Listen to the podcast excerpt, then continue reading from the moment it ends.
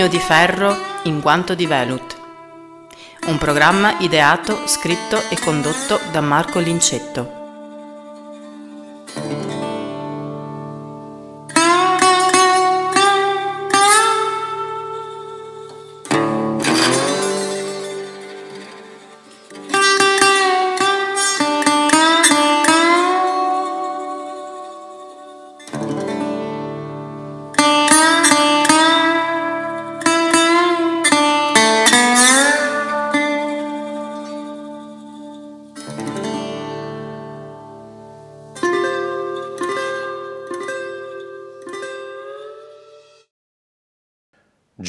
Croce è uno degli artisti che io amo di più. E questa è un'affermazione preliminare veramente importante per tutto il video di oggi. Jim Croce è un artista che eh, rappresenta un po' un ideale, un ideale eh, adolescenziale che io ho sempre cavalcato, anche senza conoscere magari con precisione le origini di questi ideali che avevo, una cosa indotta evidentemente dalle mie passioni, dai miei studi, dalla mia cultura, sì, permettetemi di affermare questo termine importante oggi un po' bistrattato. Eh, tutto questo anche se io conosco, incontro l'avventura musicale di Jim Croce abbastanza tardi e decisamente molto dopo gli anni in cui questa si è realizzata, anche perché come vedremo la vicenda anche umana di Jim Croce finisce molto presto e molto tragicamente. Ma andiamo per gradi e eh, cerchiamo di eh, identificare appunto quando e come io vengo in contatto con l'arte di questo straordinario cantastorie americano. Sì, perché Jim Croce, per chi non lo conoscesse, eh, rappresenta un po' uno dei tanti vertici della grande canzone d'autore americana, quella canzone che trova le sue radici, eh, come per moltissimi altri, nella eh, tradizione on the road che parte da Woody Guthrie, prosegue poi con il folk di Bob Seger, di Bob Dylan, e si innesta lì, si innesta lì anche se lui riesce ovviamente come ciascuno di questi grandissimi interpreti a darne una lettura personale, una lettura che è molto poco politica nel suo caso e molto più incentrata nella descrizione delle piccole avventure quotidiane, della, delle piccole cose della quotidianità i suoi brani forse più famosi sono le sue ballad, ballad d'amore, ma non solo. Eh, tutte, tutte, ripeto, canzoni che traggono origine dalla vita vissuta e eh, dalla vita vissuta da lui stesso, come vedremo fra un attimo. Ma ripeto, andiamo con ordine. Ricordo benissimo, era un caldo e afoso pomeriggio estivo del 1980, era il mese di giugno del 1980 e io ero molto eh, teso, molto affaccendato a preparare l'esame di maturità al liceo classico. E ricordo che proprio quel pomeriggio lì, finestra aperta, eh, l'aria che si taglia un po' col coltello, tipico delle nostre terre basso padane, per così dire Squilla il campanello ed è l'amico Beppe, eh, compagno di scuola, compagno di classe, fra l'altro anche vicino di casa, che arriva con un vinile, un vinilone in mano, me lo sbatte sul tavolo e dice ascolta qua, e, e con, anche con fare abbastanza brusco. E io dico sì, cos'è sta roba? Notare che all'epoca, nei momenti così di stacco dallo studio e di relax, i dischi che giravano eh, più frequentemente erano Pyramid di Alan Parson Project e poi tutta la litania del prog che in quegli anni caratterizzava la mia passione principale. E questo disco ha in copertina questa, questo faccione simpatico di americano col cappellone e i, classici baffoni che andavano di moda negli anni 70, con scritto sopra appunto il nome Jim Croce. E io dico, eh, chi è sto Jim Croce? Lui dice tu ascolta, fa questa è l'unica musica che si può ascoltare in questo momento. Affermazione piuttosto azzardata, visto che entrava nel tempio di un fanatico del prog. E insomma metto su questo Jim Croce e devo dire che, eh, freschi anche gli studi della lingua inglese, vengo catturato certamente dalle melodie, certamente dalla musica molto piacevole, ma proprio anche dai testi, dalle storie che questo personaggio cantava. Ed è stato, come si dice, amore a prima vista, quindi in questo eh, giovane italiano infatuato del eh, prog britannico, eh, che era quasi l'unico commestibile musicale di quegli anni, ecco spuntare con prepotenza questo Gin Croce che addirittura rivaleggiava con l'unico altro cantante americano che io ovviamente seguivo e anzi idolatravo, che era Bob Dylan. Insomma, così fu che io conobbi Jim Croce. Ripeto, è stato, è stato, un amore, un amore che non si è mai interrotto, perché poi le canzoni di Jim mi hanno, le poche canzoni che lui nella sua eh, pur breve carriera ha realizzato, mi hanno accompagnato per sempre. Talmente per sempre che a un certo punto, quando ha fatto capolino l'idea di dar vita a un'etichetta discografica, di eh, entrare col piede del professionista in questo mondo, uno dei primi progetti a cui ho pensato, ed erano i primi anni 90, eh, è stato proprio quello di rendere un omaggio a questo straordinario artista. E come vedremo, molto più tardi eh, sono anche riuscito a farlo, però questo è il capitolo che teniamo alla fine del racconto. Chi era dunque Jim Croce? Al secolo James Joseph Croce, come pronunciano gli americani, ma noi lo possiamo tranquillamente pronunciare Croce perché evidentemente le sue erano salde origini italiane. Lui era infatti un italo-americano di seconda generazione, nel senso che i genitori erano italiani emigrati negli Stati Uniti. Nasce nel pieno della seconda guerra mondiale, nel gennaio del 1943, ed è inevitabile che questo fatto caratterizzi un po' tutta la prima parte della sua esistenza. Nasce appunto da una famiglia della piccola, forse piccolissima borghesia italo-americana della costa est, infatti la sua città natale è Filadelfia. Il piccolo Jim dimostra fin eh, da piccolissimo, appunto, da bambino, la passione per la musica e, e a cinque anni impara a suonare la fisarmonica. E, e questo è già evidentemente un segnale eh, del, del, futuro, insomma, che eh, avrebbe segnato la sua breve ma intensa esistenza eh, studia nella high school eh, alla fine degli anni 50 e si diploma nel 1960 per entrare quindi alla Villanova University. Come si vede anche il percorso di studi non è caratterizzato dai nomi altisonanti delle grandi università americane, Princeton, Harvard, no, il, il suo profilo è, è sempre un profilo piuttosto basso basso ma sempre di più e progressivamente legato al mondo della musica. Infatti durante gli anni del, dell'università impara a suonare la chitarra, ma soprattutto eh, affina e mette a punto le qualità vocali che da subito eh, risultano particolarmente spiccate e interessanti e questo lo fa eh, seguendo una tradizione molto molto tipica e molto importante del, degli studenti universitari americani, ovvero entrando a far parte di un gruppo vocale a cappella. Ecco, la, mm, la musica, i gruppi vocali a cappella sono una caratteristica saliente delle grandi e anche delle piccole università americane, addirittura negli Stati Uniti si tengono delle competizioni fra questi gruppi vocali, dei veri e propri campionati e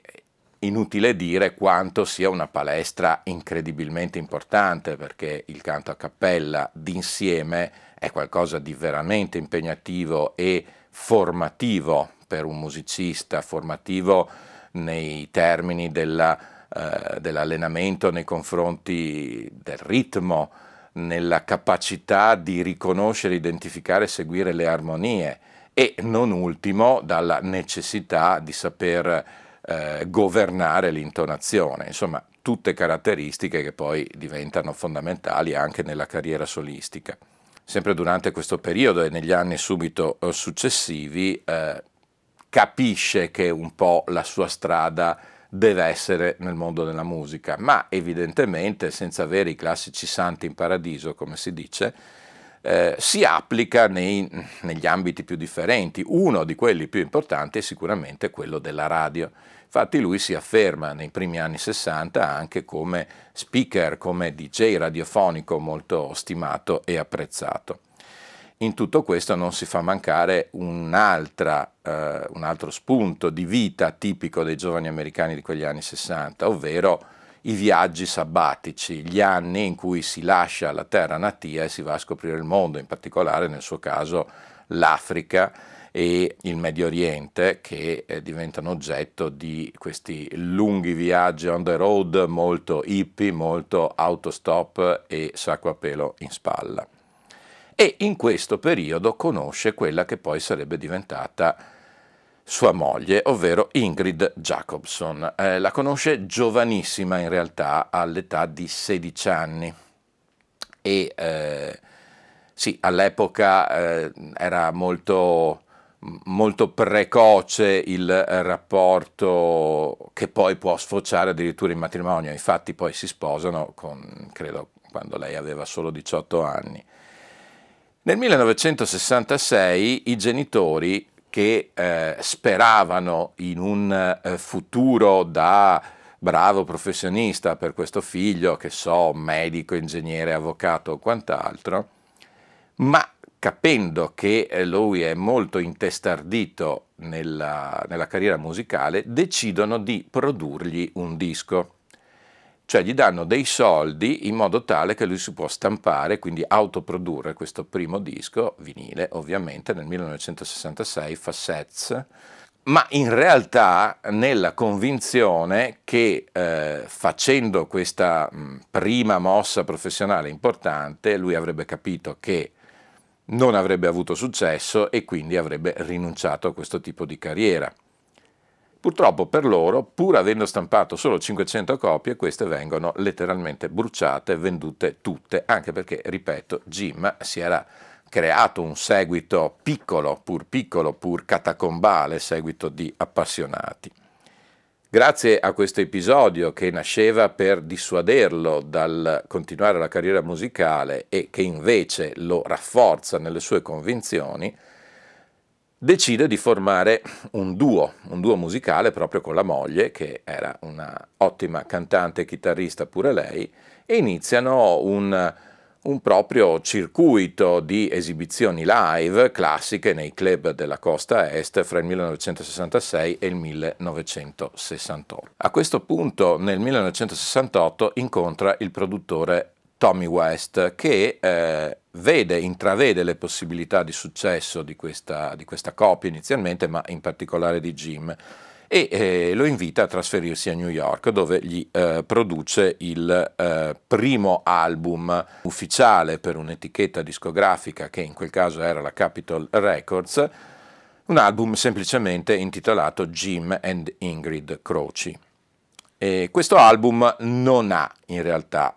il successo che una casa discografica si aspetta. Loro percorrono qualcosa come 300.000 miglia in un paio d'anni per cercare di eh, così affermare e riconoscere il eh, successo. Successo che non arriva, eh, a quel punto mh, mm, chiaramente la casa discografica li mette un po' in un angolo e, eh,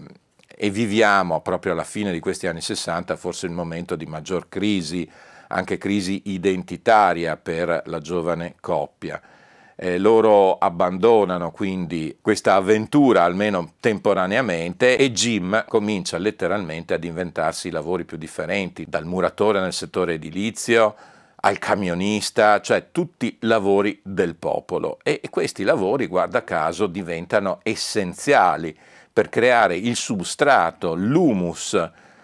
di quelle che poi diventeranno alcune delle sue canzoni più famose. E come dicevo, lui racconta la vita, ma la vita vissuta in prima persona, quindi toccata con mano, ed è per questo, secondo me, anche che eh, i suoi testi trasudano verità e diventano immediatamente coinvolgenti per chi li conosce, perché si percepisce questa,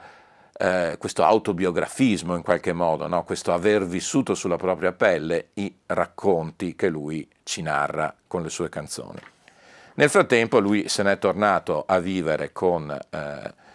la moglie in una tenuta in campagna dalle parti di Filadelfia, tenuta che diventa un po' eh, in quegli anni magici, post, attorno e post 68, una sorta di eh, ritrovo, buon ritiro, diciamo così, nelle pause dai suoi lavori estemporanei, dove si danno convegno, per così dire, tutta una serie di giovani artisti, al momento abbastanza sconosciuti, ma giovani artisti che rispondono al nome di James Taylor, che rispondono al nome di Arlo Gatri, ecco Arlo Gatri forse era l'unico che vantava questa eh, discendenza nobile in quanto figlio del grande Woody, però sostanzialmente erano giovani che si stavano affacciando al mondo dell'arte in questi anni un po' sregolati ma eh, densi di prospettive e di opportunità. Arriviamo al 1970. Jim Croce eh, inevitabilmente non può sfuggire al richiamo della giungla, potremmo dire così, e nel momento in cui gli si presenta l'opportunità di rientrare in qualche modo nel mondo della musica, ancora una volta attraverso le onde di una radio come DJ, ne approfitta evidentemente e riprende progressivamente il contatto con il mondo della musica in senso più stretto. Nel 1970 incontra Joe Salviolo, che era un talent scout e produttore sempre della costa est, noto anche come Sal Joseph, che gli presenta un musicista, chitarrista, pianista, arrangiatore, lui stesso cantautore proveniente dal New Jersey, Mauri Mulaisen, nome abbastanza difficile da pronunciare, di chiare origini tedesche. E in qualche modo sullo stimolo, sulla spinta dell'iniziativa di questo Sir Joseph riparte anche l'attività live, forma un duo con Mauri e ovviamente comincia a portare in giro le nuove canzoni, frutto appunto delle, delle esperienze degli anni eh, della vita on the road. Una cosa chiama l'altra, torna nella sua non amata, per non dire odiata New York e firma un nuovo contratto discografico con eh, l'etichetta ABC Records. Siamo nel 1972 e Jim firma per ben due dischi eh, le ballate melodiche soprattutto, ma anche eh, qualche eh, brano più ritmato e più bluesy, per così dire, cominciano finalmente a dare i loro frutti. Il duo eh, intraprende quel tipico never ending tour, come normalmente si chiamano eh, le avventure dal vivo di questi musicisti che iniziano una serie di concerti senza sapere se e quando mai finiranno queste tournée, ovviamente per far conoscere questi materiali. Eh, questo avviene attraverso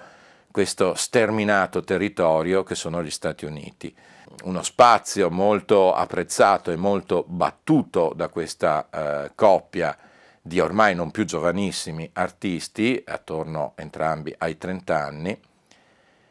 eh, avviene nelle, nelle, università. Gli Stati Uniti sono caratterizzati dalla presenza di questi college, eh, caratterizzati anche da una ricca e intensa vita culturale, quindi sono un territorio d'elezione anche per affermare dei nuovi musicisti che si rivolgono evidentemente a un pubblico giovane. In questa progressione eh, di notorietà e di sempre maggiori riconoscimenti si arriva al settembre del 1973.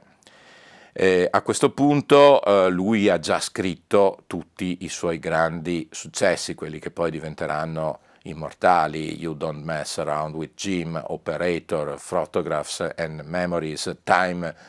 in a Bottle, eh, solo per citarne alcuni e eh, però il grande successo lo ottiene con un brano in realtà non suo che è Bad Bad Leroy Brown che appunto è un brano anche dal testo piuttosto forte che parla di questo bullo di periferia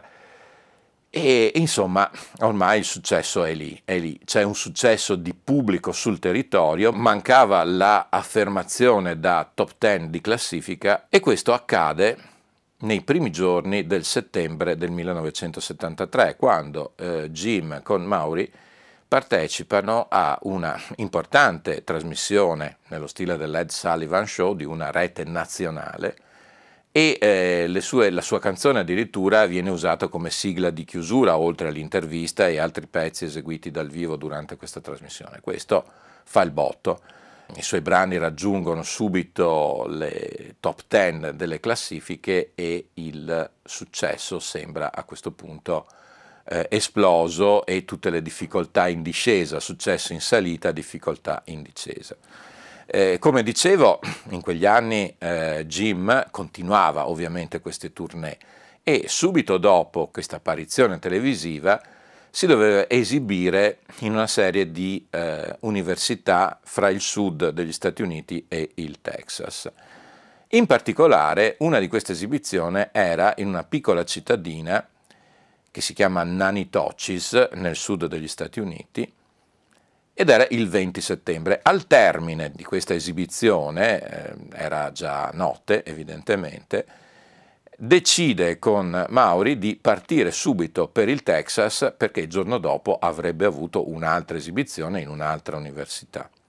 Il modo di muoversi tipico degli artisti in quell'epoca era visto che erano in realtà eh, piccoli spostamenti eh, locali, che però negli Stati Uniti possono voler dire anche 5, 600, 700 miglia, era quello di utilizzare questi servizi aerei fatti con piccoli, piccoli aerei eh, civili da 15 posti, 20 posti, in questo caso era un Beechcraft bimotore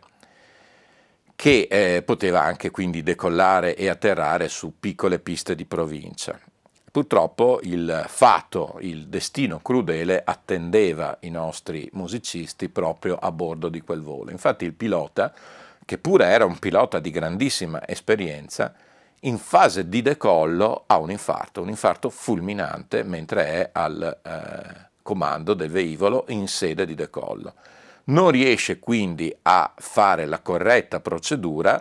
l'aereo senza essere governato procede alla cieca e, ripeto, e questa è veramente una cosa eclatante secondo me,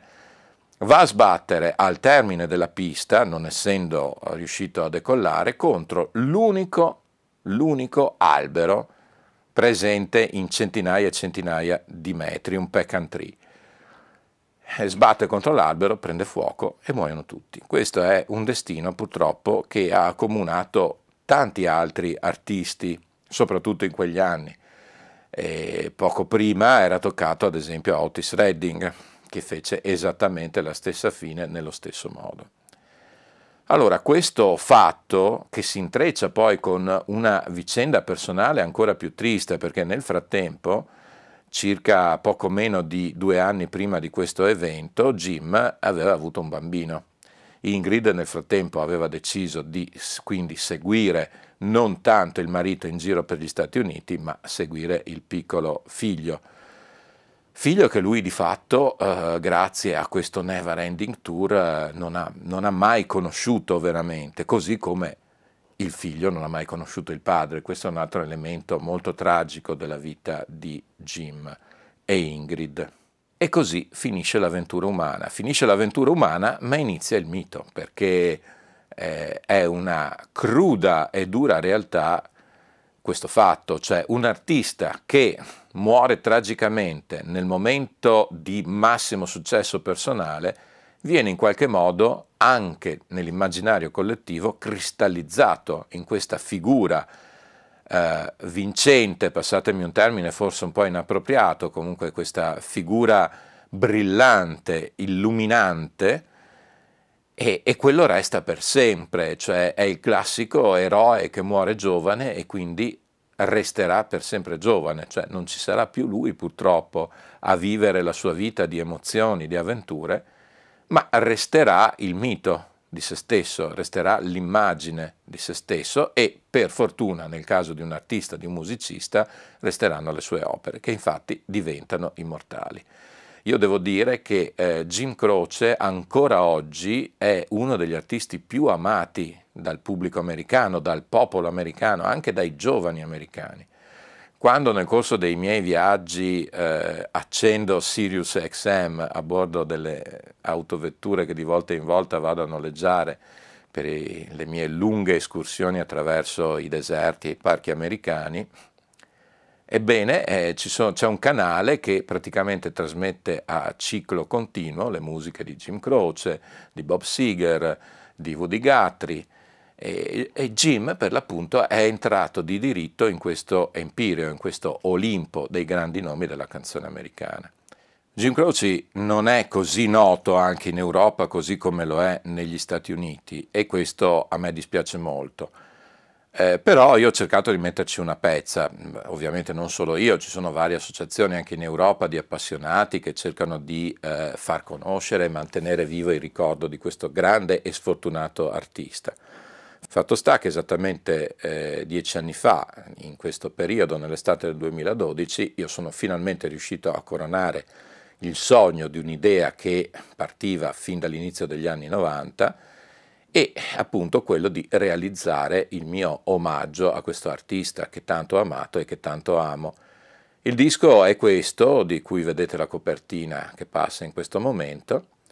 è un disco che per fortuna è stato molto apprezzato, ha avuto molto successo, fisicamente esaurito, non, non ci sono più CD disponibili, però lo trovate a parte negli orrendi canali di streaming, ma lo trovate come file HD ad alta risoluzione nella mia amatissima e fidatissima HD Tracks e eh, troverete poi il link anche in descrizione qualora vi interessi andare a comprarlo, esplorarlo, ascoltarlo, ovviamente se già non lo conoscete. Questo è un disco bellissimo, è un disco veramente riuscito bene, riuscito alla grande, eh, grazie sicuramente all'interprete particolare che ho scelto, Barbara Belloni, una cantante eh, specializzata in qualche modo nel rock, eh, un certo tipo di rock, un certo tipo di rock country di quegli anni lì, ma anche e soprattutto all'enorme eh, lavoro eh, di riarrangiamento e ripensamento dei brani operato da quel immenso artista che è Fabio Ranghiero e dal suo sodale dell'epoca Flamiano Mazzaron alla chitarra, ovvero i due mentori e fondatori di quello straordinario gruppo blues italiano che sono i Four Fried Fish eh, altro eh, tassello della eh, collezione Velut Luna con i loro due dischi per noi prodotti attorno a quegli anni lì. Il disco, ripeto, è veramente un disco molto bello dove in particolare Fabio riesce a inserire tutta una serie di varianti in tema, per così dire dal punto di vista musicale, sulle musiche di Jim Croce, quindi riesce a rivestirle eh, ad esempio di blues, guarda caso, ma anche di Tex-Mex. È un disco che per certi versi mi ricorda molto l'evoluzione del country rock blues Tex-Mex e dintorni americano, impersonato da un artista che pure amo moltissimo dei giorni nostri, che è Ryan Bingham, che ho già citato molte altre volte, non a caso. Una cosa importante eh, e che sottolinea, in qualche modo certifica dà la patente di importanza a questo disco è il fatto che è stato riconosciuto come un disco significativo e degno di nota anche dall'altra parte dell'oceano. Infatti nel 2013 succedono due episodi veramente per me eclatanti e significativi. Nel gennaio del 2013, in occasione del, dell'annuale CES Consumer Electronic Show, io decisi di contattare Ingrid, Ingrid Croci, la moglie di Jim, che nel frattempo ovviamente ha sviluppato una propria vita, sempre nel mondo dell'arte, è diventata una pittrice molto stimata e a un certo punto, eh, anzi quasi subito, lei decise di trasferirsi sulla costa ovest, in particolare a San Diego, San Diego dove si è ritagliata via via nel corso degli anni un ruolo, ripeto, importante d'artista, ma anche a livello sociale è una, una, persona che ha saputo ritagliarsi uno spazio anche rappresentativo dal punto di vista politico e a un certo punto ha aperto un locale, un locale che oggi credo sia purtroppo chiuso, ma all'epoca era florido, parliamo appunto del gennaio 2013, che era Crocis, guarda caso, un classico club dove fra l'altro si mangiava molto bene e si poteva ascoltare, soprattutto nei weekend, della ottima musica dal vivo. Ebbene, io contattai Ingrid, la quale con grande entusiasmo accolse me e i miei amici che mi accompagnavano in quel viaggio, Fu una sera molto bella, fummo ospiti nel suo locale, io le portai una copia del disco e lei proprio eh, la ricordo veramente commossa per questa cosa e anzi eh, ricordo che come le diedi il disco lo scartò e lo mise subito a ciclo continuo in diffusione nel locale e ricordo che passò ben due volte di fila, insegno proprio di quanto seppe apprezzare questa cosa. Eh, mi regalò anche la biografia da lei scritta di Jim Croce, è uscita da poco, libro veramente bello. E insomma è stata un'esperienza che ha coronato un po' il sogno di una vita, purtroppo non quello di poter conoscere Jim, morto tanti e tanti anni fa,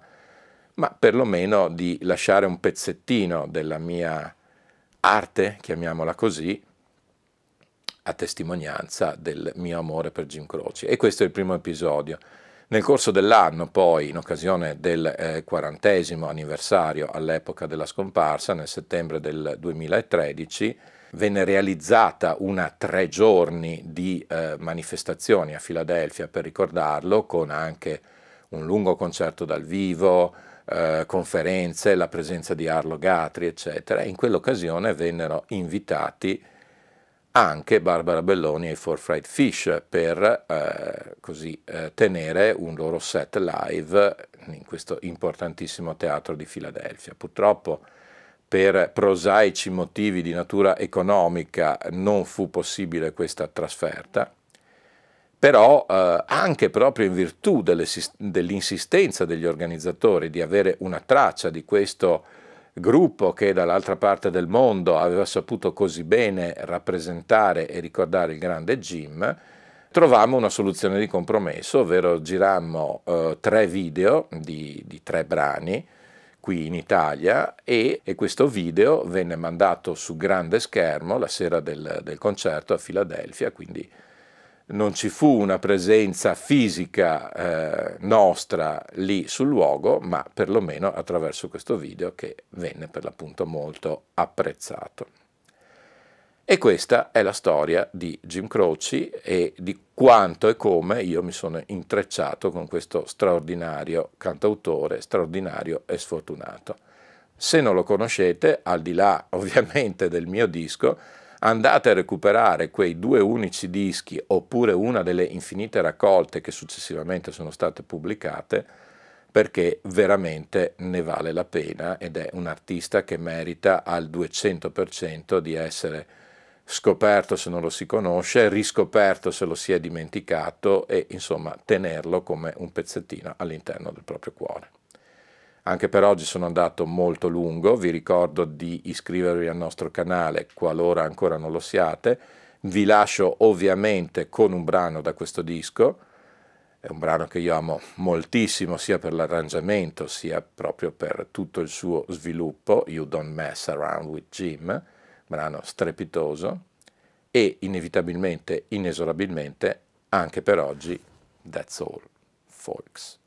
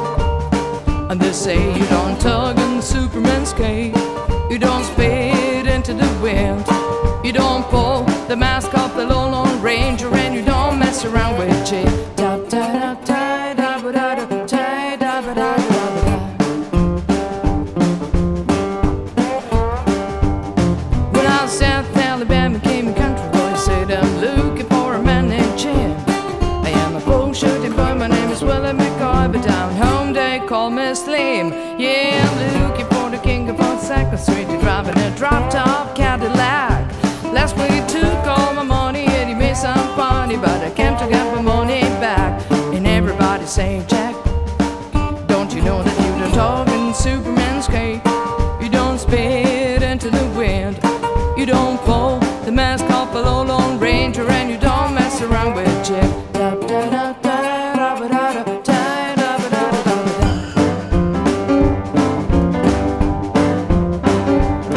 Well, a hush fell over the pool room where Jamie come bopping in off a street. And when the counting was done, the only of a big man's feet. Yeah, was scattered about a hundred places, and he was shot in a couple more. And you better believe it's a kind of story when the big Jim hit the floor. Now they say that you don't talk in Superman's cape. You don't spit into the wind. You don't pull the mask off a Lone Ranger, and you don't mess around with Slim. Ba da da da da ba da da da da